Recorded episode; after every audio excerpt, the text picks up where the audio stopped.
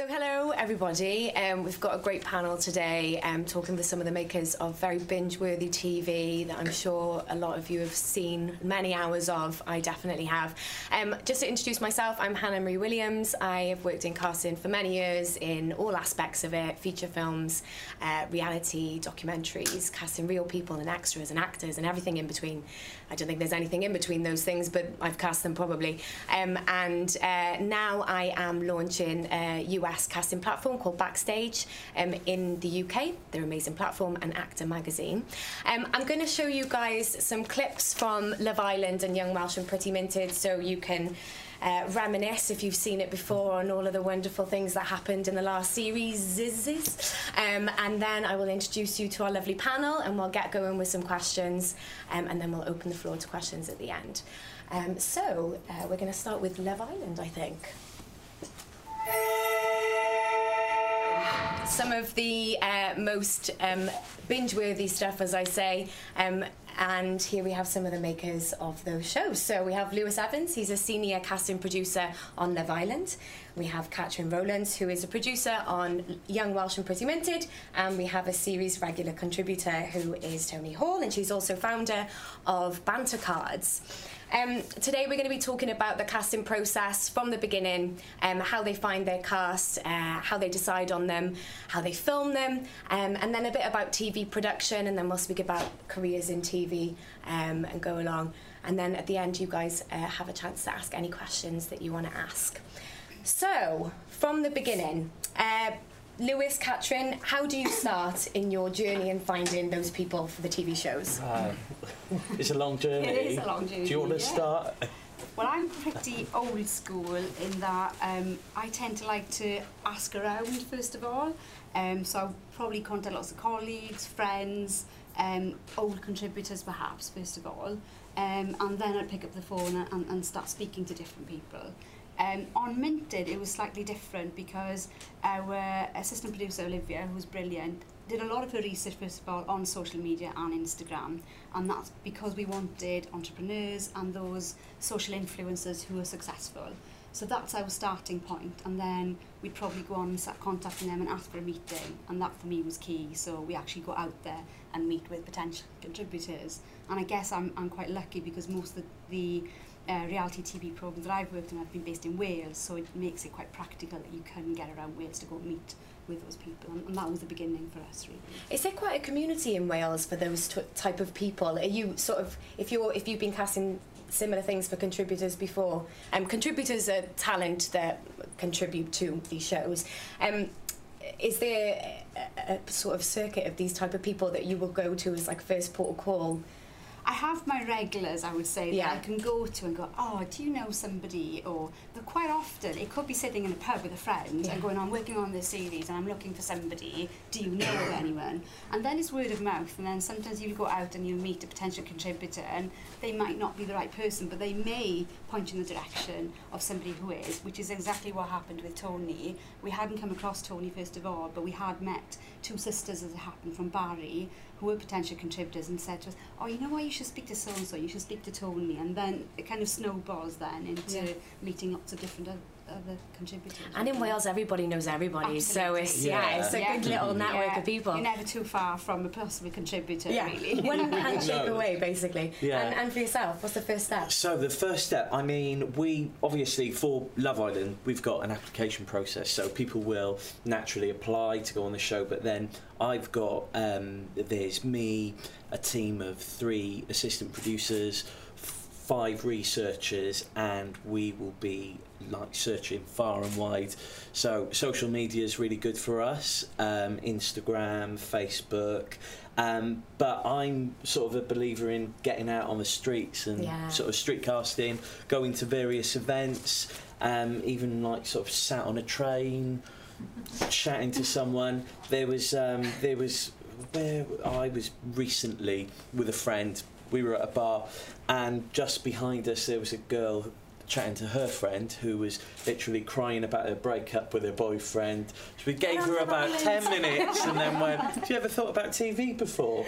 Um, yeah, so everywhere and anywhere, I think. So you never switch off then? You're always like eyeing, Always looking. eyeing at people? Yeah. Uh, so Yes. there Yeah. is no escape from it. You're, you're constantly on the lookout for potential contributors who would be good on Yeah. TV in whatever capacity, really. Yeah.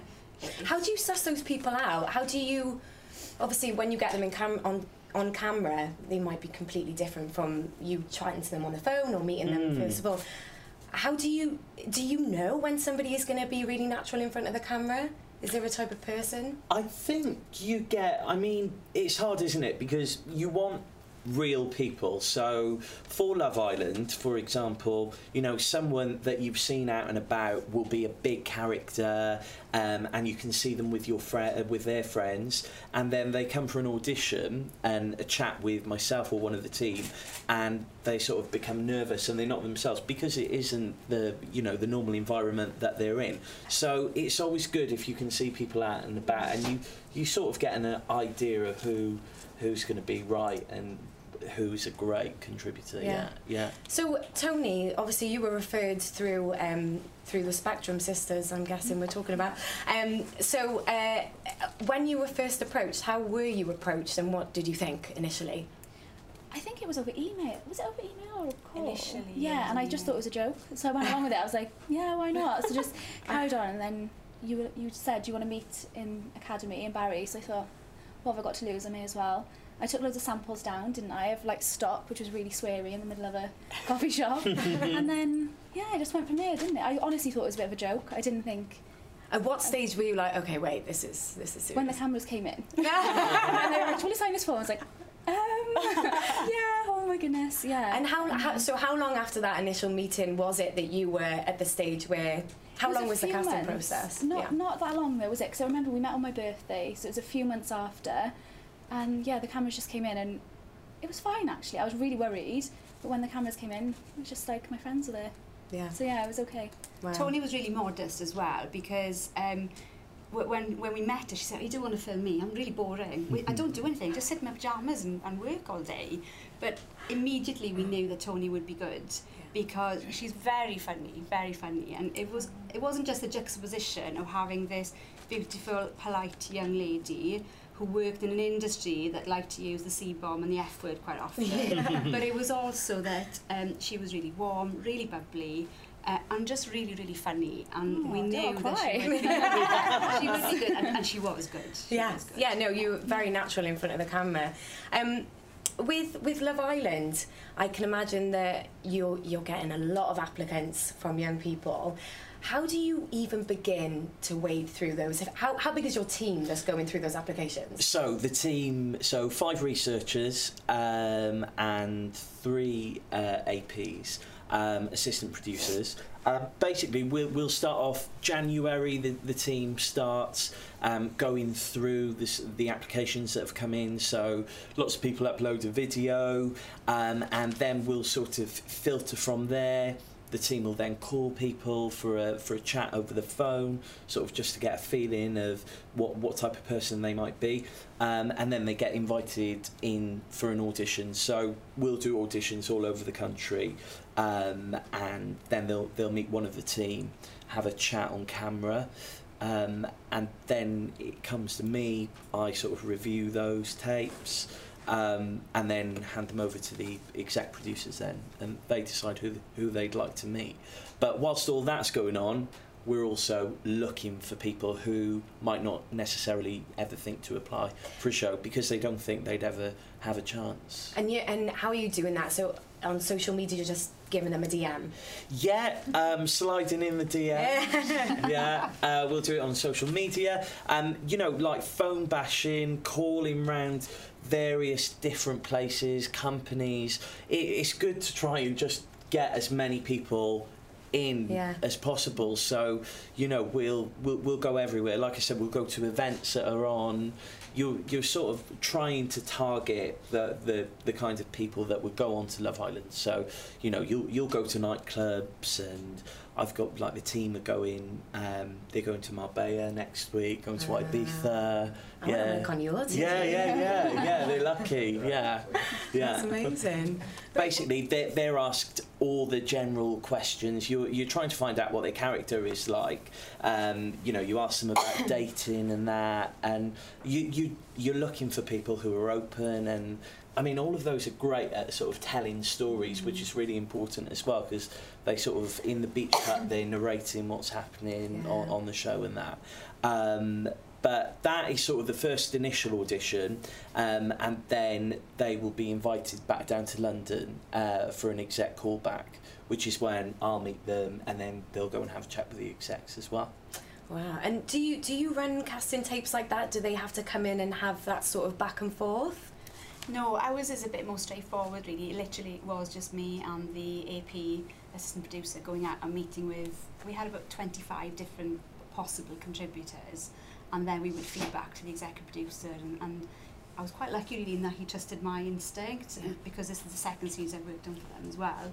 And then we would decide on maybe six or seven possible contributors then. And, and it was also depend on the timescale that we had to film and what was going on in those contributors' lives and whether it fitted in um, to our schedule.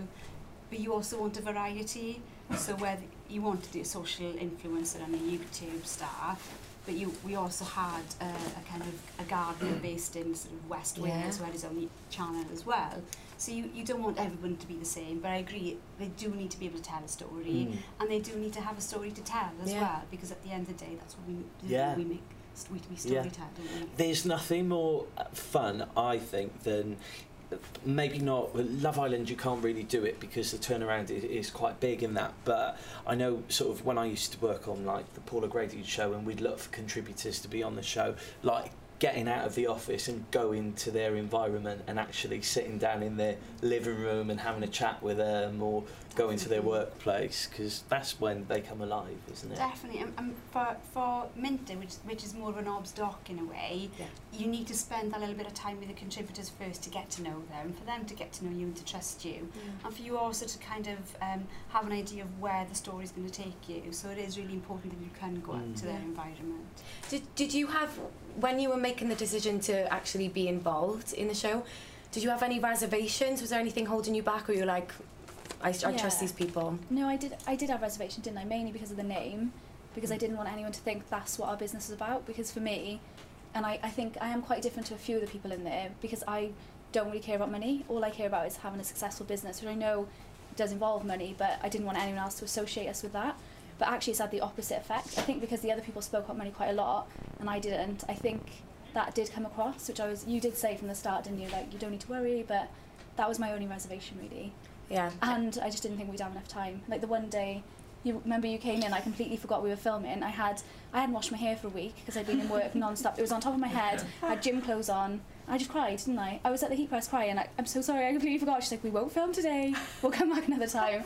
It's like, yeah, I don't think you can. That was my only concern. Yeah. So like time and name. So you, but you, you must form a really strong relationship with the production team for yourself from not being involved in anything like that before, them talking you through it and, and then getting involved, and then they're really, you know, I must must be quite involved in your life because they're interviewing Yeah. you. You talk about some like quite harrowing stuff yeah, with your actually, personal didn't life. We? Like we were a lot, quite a few tears, and you just really. It was like you like a friend. yeah. Yeah, it was like the camera wasn't even there most of the time. To be fair. How often were you guys filming with your contributors for Young Welsh and Pretty Minted? I think in total we only filmed around six or seven days with you. Yeah. And they weren't full, we days, full days, so they were... Um, and that, again, because it's, Tony was quite local to us, so we could afford to go there for maybe mm. a couple of hours at a time. Um, and I think that sometimes is better because you don't feel as though you're under your contributors' feet all the time. And, and because they're running businesses and they're busy, a lot of them would have said no if we said we're going to be with you for you know two months every day Yeah. nine till nine or whatever Yeah. so I think that did help in getting people on board as Yeah. well. Just going back to the um, the title of the show, um, did you have any any blockers with finding people who were willing to speak so openly about yeah, I mean, you don't speak about your bank balances, but you know, speak about wealth and you know the less than, than you would have thought. Surprisingly, the, the series that you feel that are going to be the most difficult because of the title or whatever, sometimes are the easiest. Mm. Um, and even though um, we do go into how much money a lot of our contributors make, for me it was really important that we also included people who were entrepreneurs, who were making success, success who were 20 and were making a lot of money, but also really successful. They'd actually got off their backsides and were doing Yeah. something. Because a lot of young people get so much bad press, especially on TV series. And I wanted to make something that was inspiring as well. And, Yeah. and, um, and that was something that I think that contributors bought into. Whereas a lot of the others were quite happy, yes, I am making money, so why not? Yeah. Do you know what though? It's it's actually helped us a little bit more for people to take us serious. Because people would say, like, oh, how many cards have you sold? And we tell them, they're like, oh, cool. But then on the show, when they said how much we'd actually made, they're like, oh, wow, so you're a real business. And we're like, yeah, we are a business. so it did actually help a little bit in that that sense. so So it, it, take you more serious So when they know money's involved. But after after the show came out, um, I'm sure that you saw. Uh, was it beneficial to your business? Is what I'm trying to say for sales. Yeah, it, oh, it was just nuts. You did like you warned us, didn't you? You said you're going to need to hire more people, and I thought no, we'll be fine. And we came into work. I was saying on average we were getting around 200 orders a day. We came into work the one night, and overnight there was over a thousand orders open, and there was three people packing orders. So we were like we worked from 7 a.m. until midnight for two weeks straight. Me and my sister, I cried my eyes out one day, sat by the side of the printer, just like I can't do it anymore. I need to quit. we just carried on, and then we were fine. So Wow. we got through it. Yeah. And and for you, the guys that come out of Love Island, like it's life changing for some of them. Well, Yeah, for a lot of them actually. How do you prepare them? Um, it's hard um, because you know you, you, there's there's different types of contributors who, who come onto Love Island. So you know from your sort of like models like Olivia to your Camillas who would never in a million years think of going on a TV Yeah. show. Um, so I suppose it depends on their personalities and what they're sort of you know doing it like going in for it for and. and what they're expecting to have on the outside. But you know, it's a, it's all about having a good relationship. From the minute you meet them, is setting up a relationship so they feel comfortable. Um, and then obviously, like we we never sort of say goodbye to any of them Yeah. who've been involved. So. Um, you know, we, we'll help them out in terms of if they need help in going to meet various different agents. We might have recommended people that we've worked with before. Um, yeah, so we don't, you know, we, we'll handhold and whatever. Yeah. Yeah, I think that's important because Mm. it, you know, I just I can't even imagine just coming away from Love Island or you know coming back to, to work and it being so crazy and just not being prepared for that. They Yeah. to, yeah. It is crazy. Like when we got back from um, the last series, so after the final, the next morning, we were uh, going back from Palma Airport, and like it was crazy. I mean, even for me, I was like, "This is crazy." There were people running up to to the Islanders, can we have a photograph and all of that, and that was the first time they were out, out amongst everyone, Yeah. like real life sort of thing. So. Did they Yeah. tell any idea how big it was? Yeah, It was, that's like exactly inside because you guys can see, can't The, you? the only so what what is great about um, Love Island is that we you have late arrivals that come in, into the series. oh, of course. So they're all watching it, you know, back at home and stuff. So they sort of take in information. So they'll get an idea. But I don't think uh, you Mm. never, you can never They're in such a grasp bubble, it. aren't they? Yeah, you're still in a bubble. Are they It's- limited to how much they're allowed to tell when they go in? No, they can. Because you you know, know, in Big can Brother, they're not allowed to say anything, are Yeah. they? Yeah, it's um, but that is different because Big Brother is like everything's on lockdown Yeah. sort of thing. Um, no, but I mean that's what I suppose is, is quite unique as well is that people, you know, you could be watching it in real time. And then you're like, actually, I really want to go and do the show. So, Yeah. because we're constantly casting whilst the series is going out, and then people are coming in with information and you know what someone might have thought they meant when they say they like them actually isn't the case. It was when they did the um, Ga- I think Gabby's parents, Marcel's Yeah. parents called in. As you can tell, I'm like a super fan. Um, called in and they were giving advice saying like he's the one. And Yeah, like yeah, that. Like yeah, yeah. to be involved in like it's in such a bubble, it's like cabin fever, and then getting that outside sp- perspective Yeah. is so unique Yeah, of an experience to them. That's something that I really wanted to ask as well. Um, how in how in how much interaction does the the crew have with Hmm. the cast? Is it fixed camera for a lot of it? Yeah, so it's all fixed rig, which is the the beauty of it. So. Um, what um, our execs uh, call it is sort of a new phrase, so accelerated reality, Nice. which is where so the, the islanders they all make the storylines and whatever. They they're the ones who are who are living in the moment. Um, but you know if we need to get a speed things up or slow things down then someone will pop in. But we don't you know whatever happens happens. Yeah. um, and then when the islanders will go out on a date there'll be someone you know sort of there to sort of produce the date. But it's all it's all organic Yeah. yeah I mean, they have n- no inhibitions. At, all, you know, No. it's uh, they're very, very natural, and I wondered how, how much interaction and and so when they go out on their dates, do you did you see like a difference in how they were being with when the crew were like very present?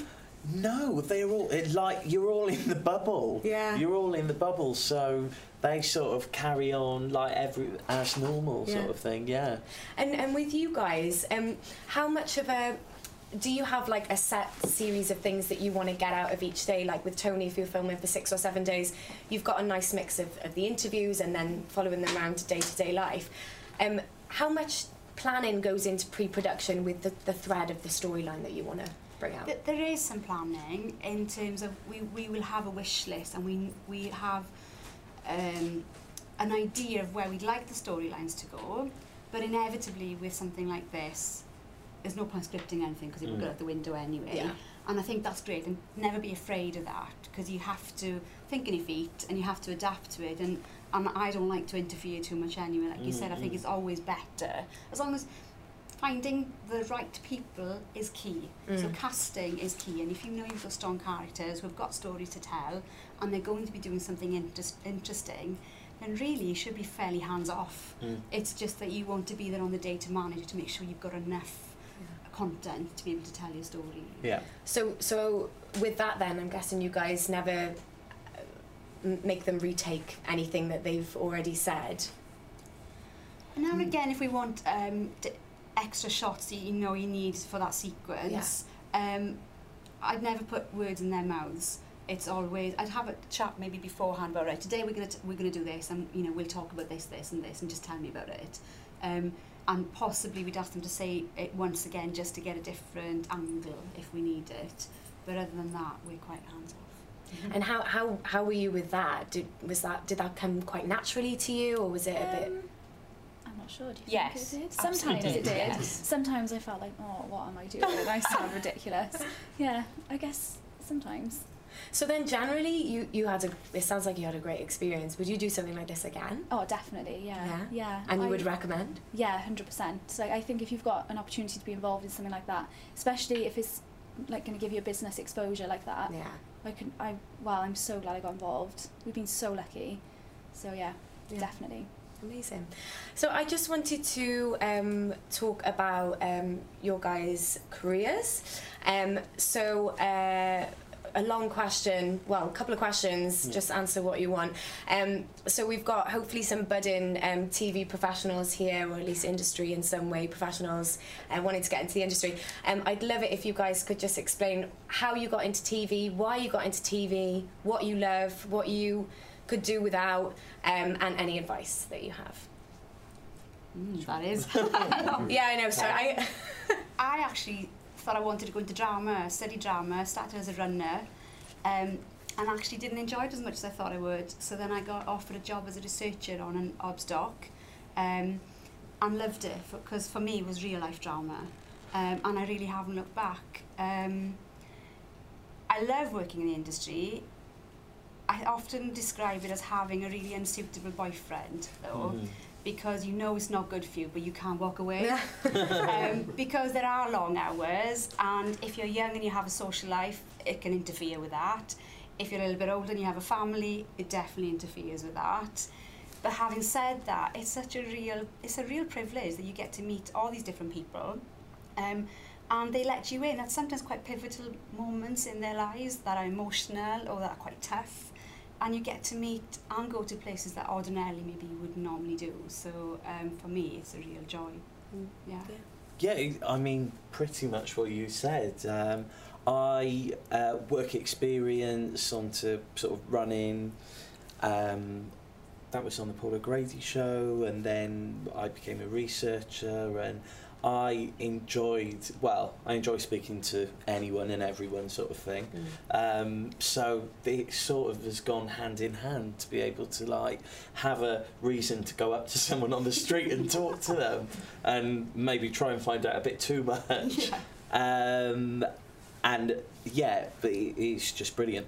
Um, the hours are long and it can be quite, you know, relentless at times, but you've got an end product and everyone watches it, so Yeah. that's really good. Like, it's, it's worth it in the Yeah, end. absolutely. So then, um, I guess if you're looking to get into casting, especially, you need to be very sociable. It helps. to like people. Yeah. Definitely. Yeah. Yeah. Yeah. You need to like people. You need to be enthusiastic and you know and and try and fight it. Like even I can just remember sort of like I'll go about my days like before like where I am now and sort of go oh god they're really interesting characters and stuff. And then mm. Try and like take their name and number and that now you've got Facebook which Yeah, it makes, makes it a it little easier. bit easier My husband often gets quite annoyed with me when we go out to have dinner because I'm always listening to the conversations happening behind him and never to him. yeah And it's, my it's, wife's it's the same quite she hates- annoying for other people when you're out Yeah. there because you're always on the lookout or you're listening actually Mm. to other people. I guess you've got to have a well in casting you do anyway, but y you have to have a really good memory for these people. If you've spoken to someone and they're not right for something you're working on at the minute, like do you have like a little black book of people that you're like they would be great, but Yeah. not for this. Yeah, exactly. They might be right for something else, Mm. but which is yeah, Yeah. that's right. Cool. so um, I'm going to open it up to any questions that you guys might have. So um, feel free to ask away. Yeah.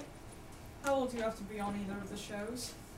She wants to be in it. She's Oh. ready. Very interested. So um, you need to be 18 and over. There's no there's no upper age limit, but if you watch the series, it's you know 18 to sort of 30, 31.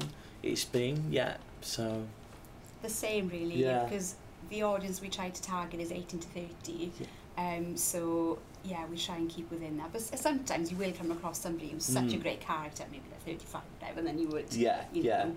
Um, but we tend to try and keep within that for the seniors anyway.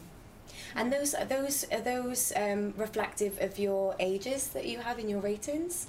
Yeah, so um, ITV2 is sort of at 16 to 34, yeah. so yeah, yeah, yeah. yeah. Yeah BBC Wales in particular we're trying to target to try and more young people so 18 to 30 and then it was also um, we knew it was going to be broadcast on BBC Three as well so 18 to Mm. 30 is their demographic Yeah. so, yeah, And what a great way to do it as well, because the, these people are aspirational for Welsh people to watch. Um, and, and like you were saying earlier, if you get in a really nice mix of those, you know, YouTube and Instagram people, and then people like Tony, who is an entrepreneur, and Mhm. you know, they're all entrepreneurs, but it, they're building a In business different industries. in different Mm. industries. Yeah, yeah. um, it's it's a really great thing to be putting forward to that age range, definitely. Yeah. Any other questions?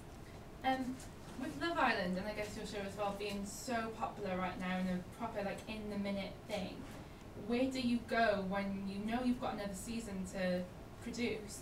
Is it in casting? Is it a case of going, do you know what, we've had this kind of thing before, we want to stay away from that? Or is it a case of just finding people and going, you're interesting, then ma- there's a market for it? And I get to add on to that, sorry, how much do you listen to social media when the show is being played out? If that makes any sense. Great questions. You want to sit by here? Um, what was the first one? um, Um, I guess how do you The next how do we cut the Yeah, no. next series? Um, it, it's always really difficult because um, you know after series one of Love Island, we would like find the next Hannah Elizabeth, find the next Jess. Um, and then series two came around, and then we were trying to find the next Olivia, um, Buckland, and and uh, Nathan on that. It's re- it's really hard because obviously everyone is unique, but you sort of want to try and get the right elements together. Um, it is a lot of pressure, um, but you try and get the right mix of people, and then hope for the best. Yeah. best. Do you ever do like um like chemistry tests with people? If that makes any sense. like in, in terms of like dating. Yeah, and like What do you mean? casting people because obviously you don't know how people are going to react when they're in the same room. Well, that that is one of the hard things because no one ever meets, So no, none of the islanders will meet each other until they walk into the villa on the first show that you see. Mm. So you, yeah, you don't know how they. You sort of get an inkling about you know who mixes with who and that, but yeah, you don't. That's the sort of chance you you take. But you you hope when you're casting it that you've got the right mix of people and you can see that like if someone's a little bit different but they would get on with this certain people Mm. and what's great is that you can look on their you know their instagrams facebooks and see see the type of people. yeah How do people cast this stuff before Instagram? uh, f- phone bashing Probably just like walking yellow the pages streets. walking yeah. the streets yeah yeah um, and w- was there social media as well. Social- Social. That's such an impact on. yeah You can, you can go online at any time when there's programs playing and just go, oh, they like this, they like that. Does that impact how you see the next season? Or so that so social media is really really helpful for us and influential for Love Island when it's going out and because we um, we're constantly casting so someone can apply like you know whilst they're watching the show um, it's really interesting to see who people fancy yeah. who people like the look Yeah. of and, and stuff like that. So we yeah we use it a lot. And then for you know the execs in that when they when they're making the actual program as well it's um, yeah it's really important. Yeah. it's a little bit different for young Welsh um, because we had young Welsh and skin then minted and we're now looking at another theme. Mm. So um, casting it depends on whatever that theme is. Yes. um, and they have to come under that umbrella I guess. In terms of social media again it's a bit different really because um, the series has already gone out Yeah. and again, it's the theme that will determine the kind of um, cast that we need for it. And with um, for for both of you actually, um, the the whole Instagram thing and the influencers that. I mean, that's even pushing through into drama casting now because they know they know it's going to get bums on seats. So, do you? Is that something that you're looking at because it's going to get your ratings up? Is that an important part of? How has that changed in the last? I don't think when I'm casting, I'm sort of looking at whether they will bring the rate. Obviously, like if it's a YouTuber, they're going to bring a lot of their followers, but will hopefully watch watch the show. Um, so it, it's just interesting to see how popular someone is, I suppose, and uh, like with their Instagram followers and that. Yeah. think for Minter it was more important mm. because mm. we were looking for a Welsh social influencer or somebody who was on YouTube. So you, you could tell how many followers they had and how, how successful they were because of that. Mm. Um, it's not always a factor, although it does help because it's almost like a free marketing tool mm. for you, mm. especially mm. when you're doing something regional, um, that you know that they've, you've already got these followers and you can tap into that. Yeah. Um, but for me, it's, it's still more important that that person is a good personality and a strong contributor. Yeah. Yeah. Yeah, it's even it gotten to the point now where it helps a film get funded, like a, a fiction Yeah. film get funded. If they if they have that, if they don't have a name, then they have maybe an Instagram person who's got like Yeah. hundred k followers.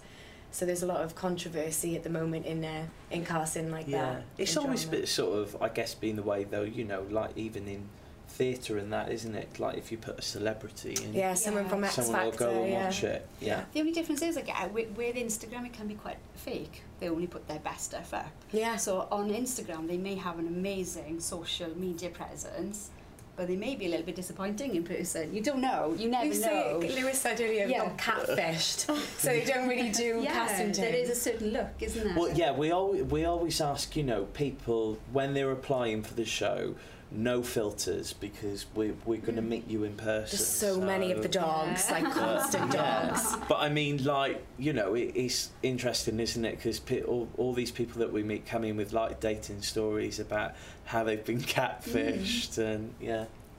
I'm still really traditional. I think you, st- if you want to go into casting, you s- it's still really key to have to meet with that person. Yeah. You can't make a judgment just from somebody's social media presence at all. hmm Yeah. No. Exactly.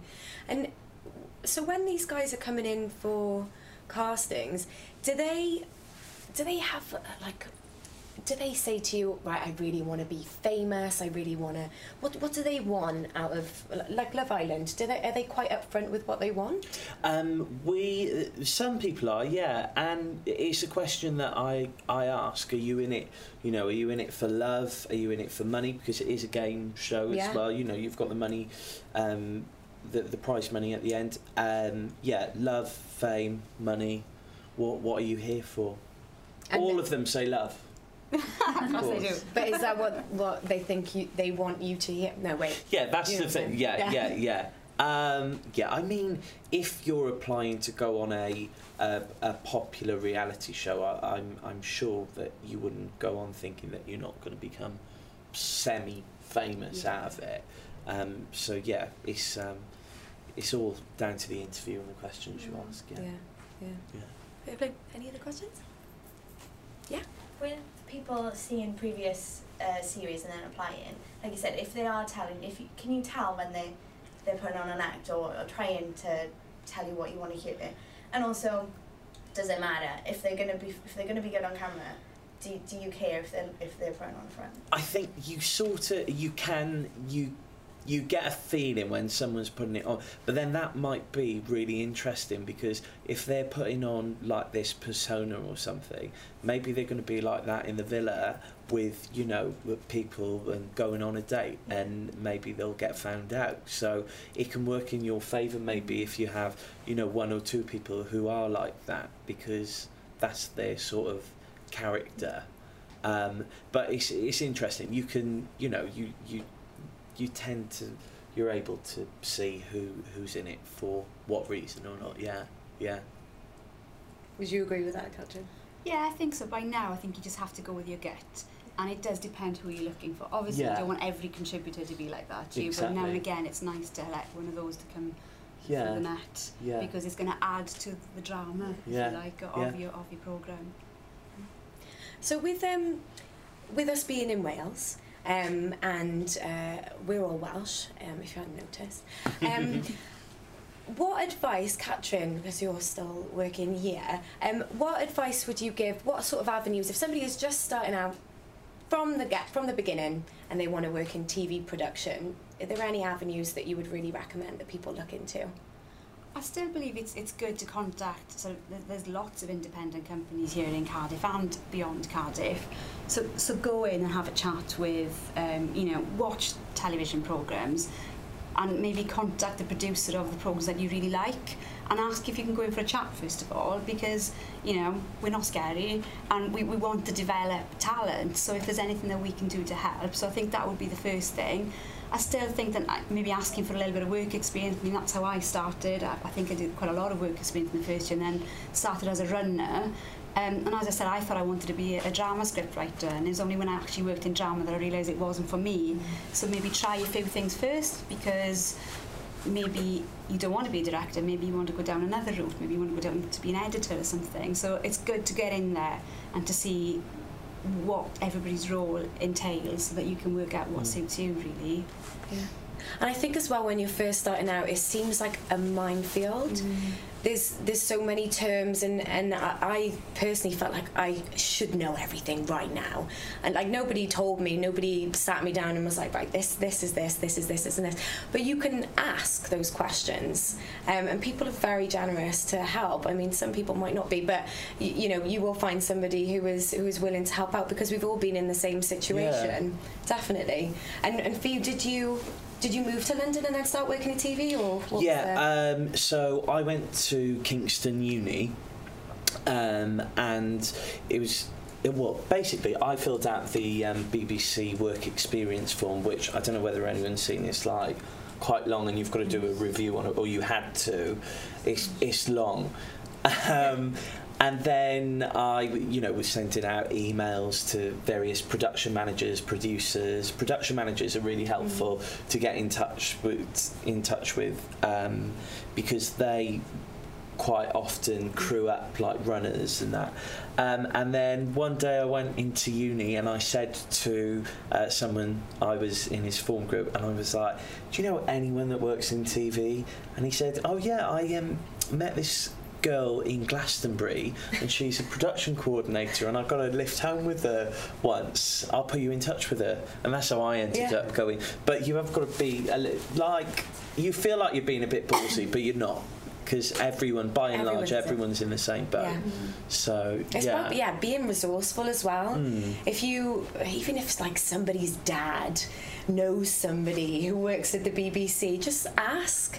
They've probably been asked before, Yeah. um, and they're probably going to be helpful. If they can't help you, they'll just like usher you on to somebody else, and then that person might be able to help you. So yeah yeah. and and also I know at ITV um, they have like a talent team um, production talent team and there's uh, the ITV Insight um, where you sort of sign up if you want to try and get work experience um, and there's loads of opportunities there to, to go and sort of shadow different teams.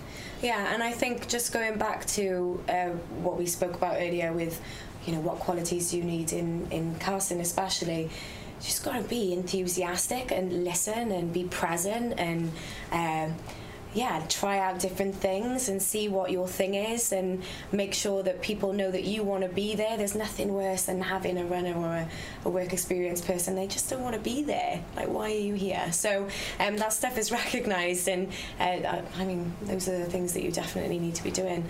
Um, And also, don't be disappointed if you can't get to be a researcher and assistant producer straight away. Yeah. There's nothing wrong with being a runner, first of all. It's actually It's how so it started. fun. And you learn so much. You, know, Yeah. you, you work your way up, and actually, I think by the time you get to be a producer, maybe you make, you're a better producer for it. absolutely. Um, because you also know how to treat other people because you've been there right at the bottom Yeah. is the other thing as well. Yeah, exactly. Yeah. And is, is that what, um, Katrin, you did? Was it um, you, you were a runner and then an AP and then... did, yeah. So yeah. I started off as a runner and then worked to be a researcher, then AP, then director and then producer. So I've kind of worked my way up the ladder and learned so much really. And as I say, it's, it's also about working with other people and, and, and not only knowing how to treat your contributors, but also knowing to, how to treat your production crew. Because if you've got a happy crew, then you're going to have happy stuff mm. and good stuff on screen, yeah. really. Yeah. Do we have any other questions? So what are you um, what are you guys all working on now? If you can divulge, um, obviously you're on. So we are getting ready to sort of get our cast together for the new series of Love Island, and then um, yeah, it's a busy month, and we we sort of go on air at the around beginning of June. So yeah, it's a very very very busy month. So goodbye life from June then for me. Yeah, yeah, yeah, Basically, yeah. yeah, yeah. Yeah. Yeah. Um, I'm currently working on a children's series, series which is very different from Minted. But um, we are actually in development on another young Welsh aunt and looking at kind of another territory looking for that. well. and can you say what it is? Not yet, because there are a couple of things in the pipeline and um, nothing's been confirmed yet. So, Ah. um, but hopefully we will have something else on screen next year. Do you see that there's more um, filming coming to Wales now? Is there? Have you seen a change in Welsh production in the last few years? Um, I think there are more opportunities for it to be on kind of networks. So now, you know, Young Welsh and Skint was originally commissioned by BBC Wales, um, and then BBC Three liked it, so then they, they showed it on BBC Three. Um, and the same happened with um, Minted, and actually um, BBC Three have taken an option up to show for an, an additional two months on iPlayer. So I think Whereas it used to be you felt if you were making stuff in Wales, it was only ever going to get seen in Wales. But now, actually, that there is scope to get it out there. Yeah. Um, and obviously, you've got online as well, so that, that de- definitely helps. I mean, there's always been lots of production companies in Wales and making lots of good stuff. But I Mm. think um, there is more of an appetite now as well to see it's cool to be Welsh again, which is amazing. And never went away.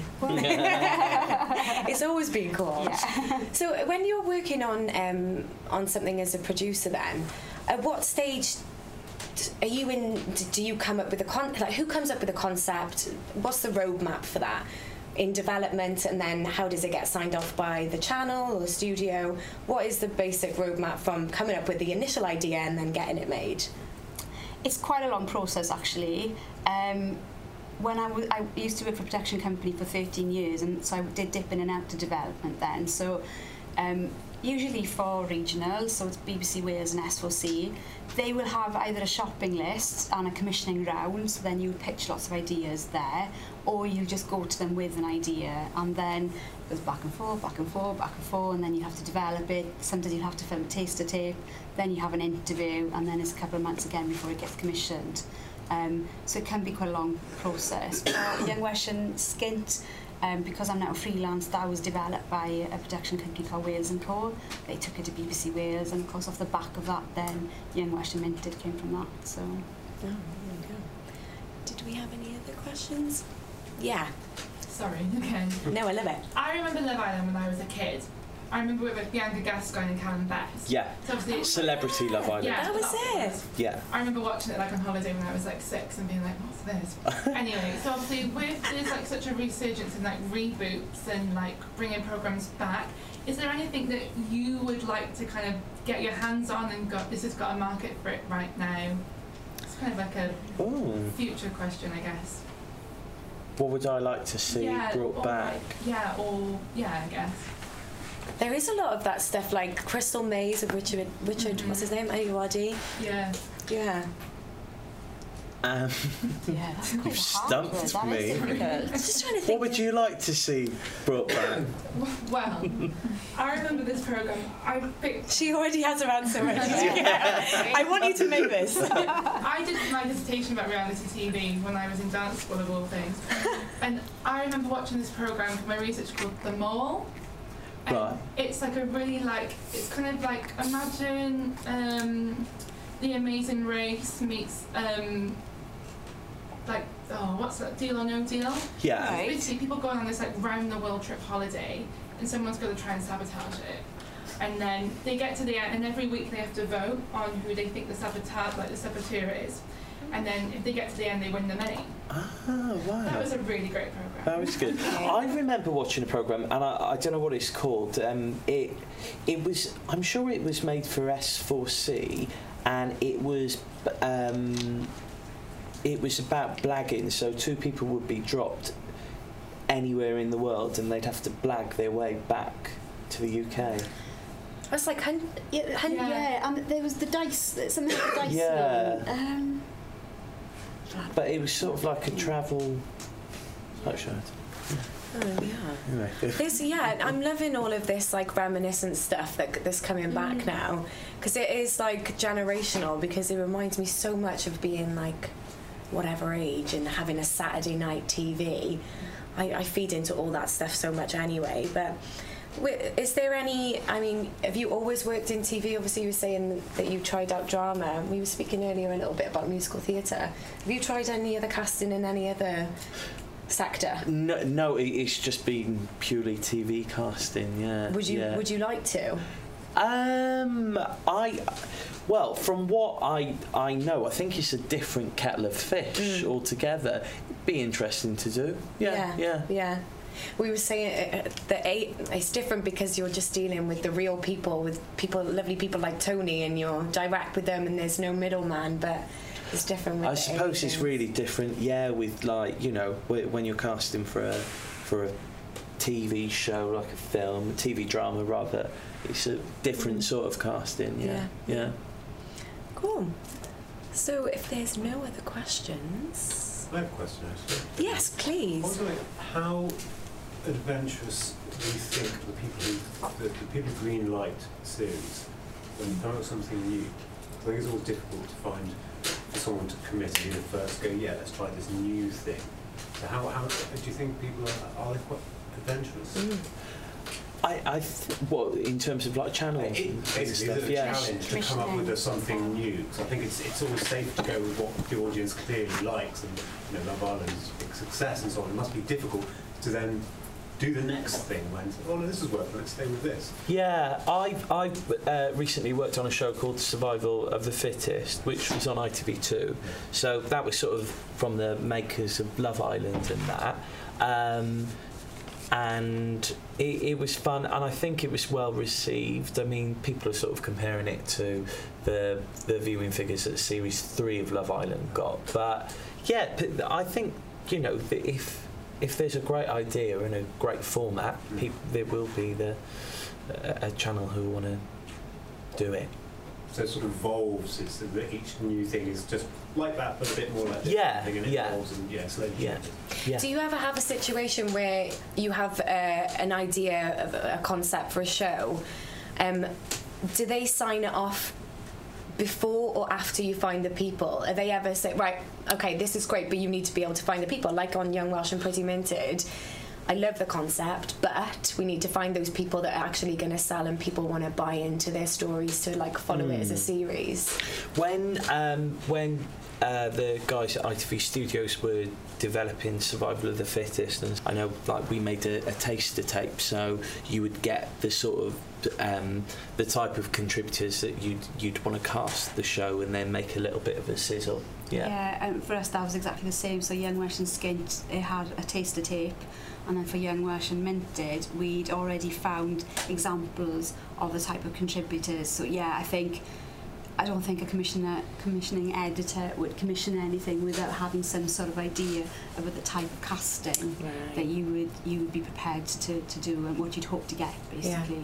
I So- suppose. I mean, I don't. I don't work in, in development and haven't really. But um, I suppose if you're going to a commissioner with an idea, um, and y- you want to prove to them that you can find those types of people, with you know, to sort of make your idea work. It always helps to have them yeah, Mm. on a Yeah. taster Yeah. to be able to convince them because it's never as um, impressive on paper basically yeah. for them to actually believe in you How how are those meetings with commission editors? Like how how how much stuff do they see? Uh, I I don't deal with them. so- well, actually, I'll, I'll sit in the network pitch to to pitch our contributors, our cast for, for the show, um, and and that's about it. For Yeah. me, Yeah. it, the first time obviously it was quite scary but I th- I've done it quite a few times now and obviously because of S4C and we're in Wales I'm quite familiar with the commissioning editors there and also they would be the same people who will come and watch kind of rough cuts of your first programmes as well. So I'm, quite lucky now I've got quite a good relationship with them. Um, Wales and Co I've got a really good relationship with BBC Wales because they've done quite a lot. So it's not that daunting. They're real people at the end of the day like Yeah. us and you just need to have that conversation with them. Sometimes though it does take a lot more work to be able to convince them that this idea is going to take off. Um, some are willing to take a risk more than others as well. Yeah, yeah. I guess it, um, this is a question for all of you guys because you work ridiculous hours as well, Tony, especially after this aired. How do you deal with the pressures, especially when you're first getting into telly and it, is it's competitive, it is, and you, and you feel it and you want to. I mean, people who, who go into this industry are generally very hungry anyway and, and want to do well, and they have a real passion for the industry, which is, uh, you know, it's, it's amazing.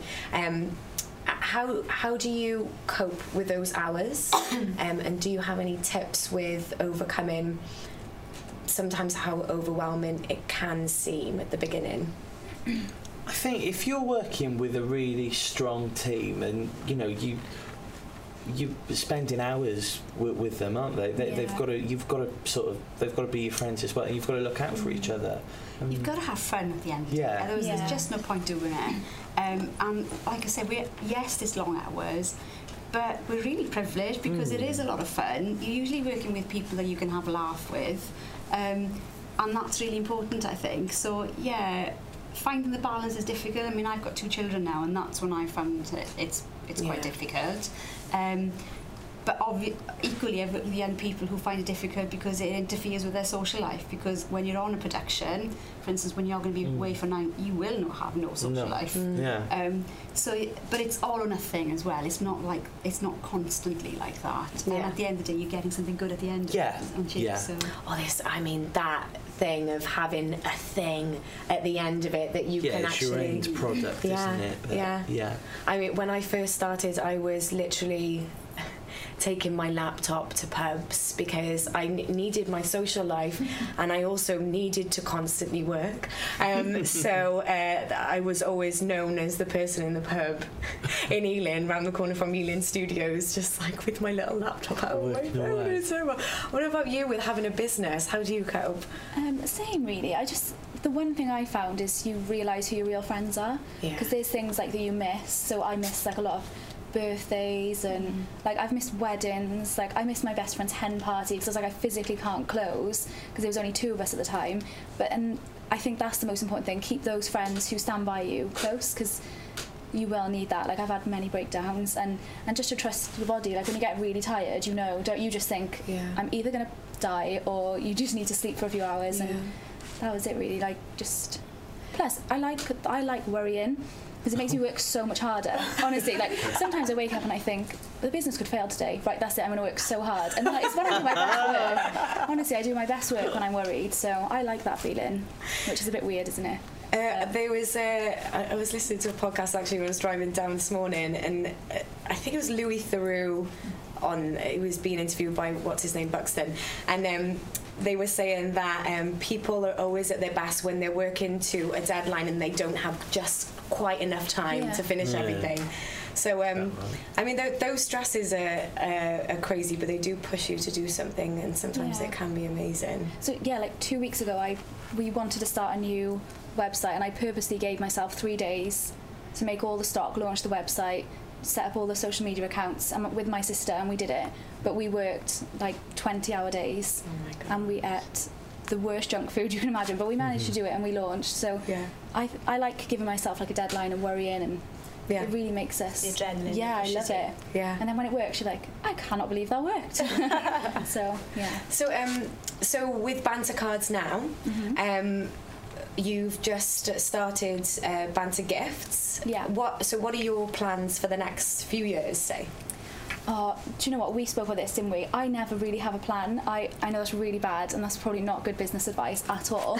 so I'll wake up maybe one day and I'll think, I just want to start Banter Gifts. That's exactly what happened. I woke up one day and I thought, I want to start this, but we don't have, we didn't really have the money to buy all the printing equipment, so we just use a fulfillment company, set it all up within the three days, and that was it. So my plan is just to carry on going, invest as much money as we can in stock and staff, and just enjoy it. Yeah. Just keep Yeah. going.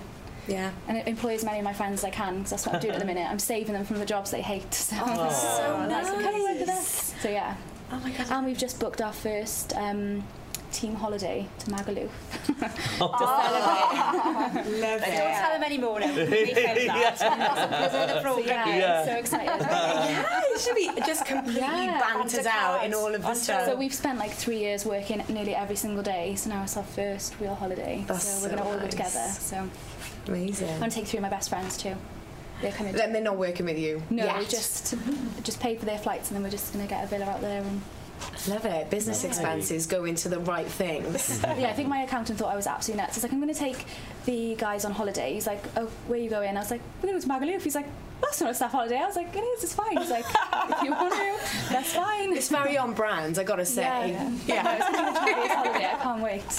He's going loads of towels, the banter cards towels. So Yeah, love it. can't wait. Do you do you um is that obviously that's like a really great like team bonding thing and, and with you guys you're working in a really intense environment with your pr- production and your staff um is there anything that you do to avoid burnout I think a, a lot of people that I know that have worked in film it's back to now actually the entertainment union they've just brought in a new well they have a new initiative which is called Eyes Wide Shut which is about people doing crazy hours and then driving home from set and Mm. like some someone died on some no. set somewhere that's very vague of me but it's true um, so is there anything that you do especially with the young guys that come in to keep an eye on that and make sure that you are giving them the breaks that they need Yeah, I think um, I sort of my team. We all look out for each other, and you know,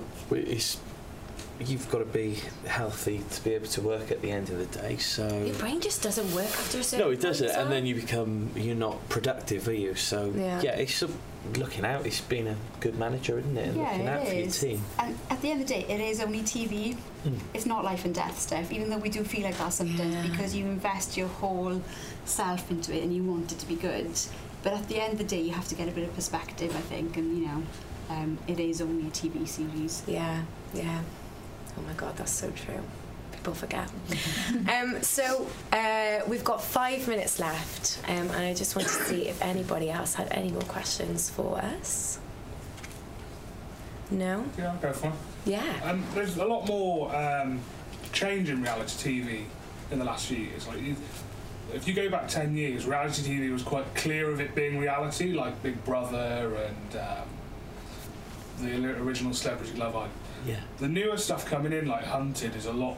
The lines are a lot more blurred. Yeah. How constructed is that? Or how much is that left? Do you know what I mean? How Yeah. how is that let out to play, or how much are they having to I mean, I guide people down a path to make it happen? yeah, I suppose it it sort of depends what like what show it is. I can't speak for Yeah, Hunted, Hunted was the one that came to my mind. Yeah, but but I suppose like out you know you've got like your made in Chelsea's, your Mm. the only way is Essex. They're all you know they they're classed as like structured reality. Yeah. Um, yeah, I suppose they. But that's good, right? To be sort of different. I mean, It's it- it quite a fresh depends. attitude to say with, with Celebrity Love Island that Mm. you know that it isn't scripted. Yeah. because quite a lot of reality TV is. And sometimes that's quite disappointing to the Mm. audience, Yeah, I think. yeah. Um, because I remember when, you know, because Big Brother Mm. tends to be quite scripted. And I Mm. remember a lot of my friends were devastated when they heard that. Yeah. because Mine was real. So the fact that Celebrity Island is very organic, I think is really reassuring because it's less patronising for, for Yeah. the audience that way. It's way more authentic, and you you can feed, you empathise more with the characters. You you feel I don't know. You just feel much more immersed in the situation. It's like stuff like t- Towie, like the constructed reality things. Even though they are being themselves, they've been put into those situations, and I'm not dissing them at all. Like I watch them, don't worry about it. But like they, you know, it doesn't feel as Yeah, it's funny though, isn't in it? a way. I suppose if you're not, um, you know, if if you're not saying that it is organic and it's like the opposite to what you're saying it is, then maybe you wouldn't watch it, would you? Because you don't agree with it. Because it. it's misleading. yeah, yeah. Um, I love Towie. Mm. I do. Oh, I'm the worst. I love them all. And I'll watch the Coronation Street. Me too, Yeah. EastEnders. Yeah. Oh, I love it all. I love, I love how you're comparing all of this stuff, and then EastEnders, yeah, exactly the same situation. Okay, They're real people. You know, They They're are so- real. It's storytelling at the end of the day, Yeah. and that's Yeah. what we're all in the business of doing, isn't Yeah, it? So, exactly. whichever. I have a question for you, Liam, because I'm Yeah. I was so excited to meet you earlier, wasn't I? um, do you know? So when the show is playing out, is have you got plans for what's going to happen every single day? And do you think sometimes, oh, let's not do that now, like the postcard thing? So um, the the sort of execs will have like on any show you have some sort of forward forward planning and maybe you'll have a point uh, in the series where you so for example Casa Amor like we knew that was going to happen because obviously we had to like hire out another villa and stuff and then we'd have a cast ready to go into that um, so you'll have like points within the series that you want to get to Do you get Um, any ideas from social media, like what someone posts, like, do you should do this? Do you ever take them? Uh, yeah, um, yeah, we're reactive to to social media, definitely. Yeah, I think, and that's been a big thing about Love Island is the fact that a lot of stuff is like pushed and played out on. So there's an Yeah. amazing social media team um, who, yeah, who sort of feedback and, and stuff like that. So yeah, we're we're reactive to the viewers, which I think is part of the, I think it's the pull and the draw. Yeah, so good that you've got that. yeah. And what, what, where do you guys draw the line on sh- what you show because they they they're quite raunchy, aren't they? Mind. So, so like Big Bro- like going back to Big Brother, like that would show. Oh God, terrible memories. But like it would show. We never. So on on our show, you you never. I think that's what sort of the beauty of the show is that stuff is implied a lot of the Mm. time. Like you'll never see it, but you'll see like the bottle of water fall off the side of the the, the bed table and that. Um, and yeah, that's up to the execs and that what they want to Yeah. show. Yeah. I feel like it's just the right amount. As yeah, well. I think it is. People It's all don't. tongue in cheek, isn't it? Yeah, exactly, and like it, that also feeds into the voiceover as well. Like Yeah. he's amazing. Yeah. He's so funny. He's brilliant. yeah. You never really see anyone really drunk on there either, do you? Like you know on like Geordie Shore when they Mm. just a mess. Yeah. You never really see that on there. So do they not drink very much or? No, no, they don't. It's um, it's limited because I think it, it's important that on lots of shows because you know I've worked on like Take Me Out and Take Me Out the Gossip and we when the, when they came to Fernando's we we'd always be I love that you worked on that. That's so good. yeah, we, you know, we.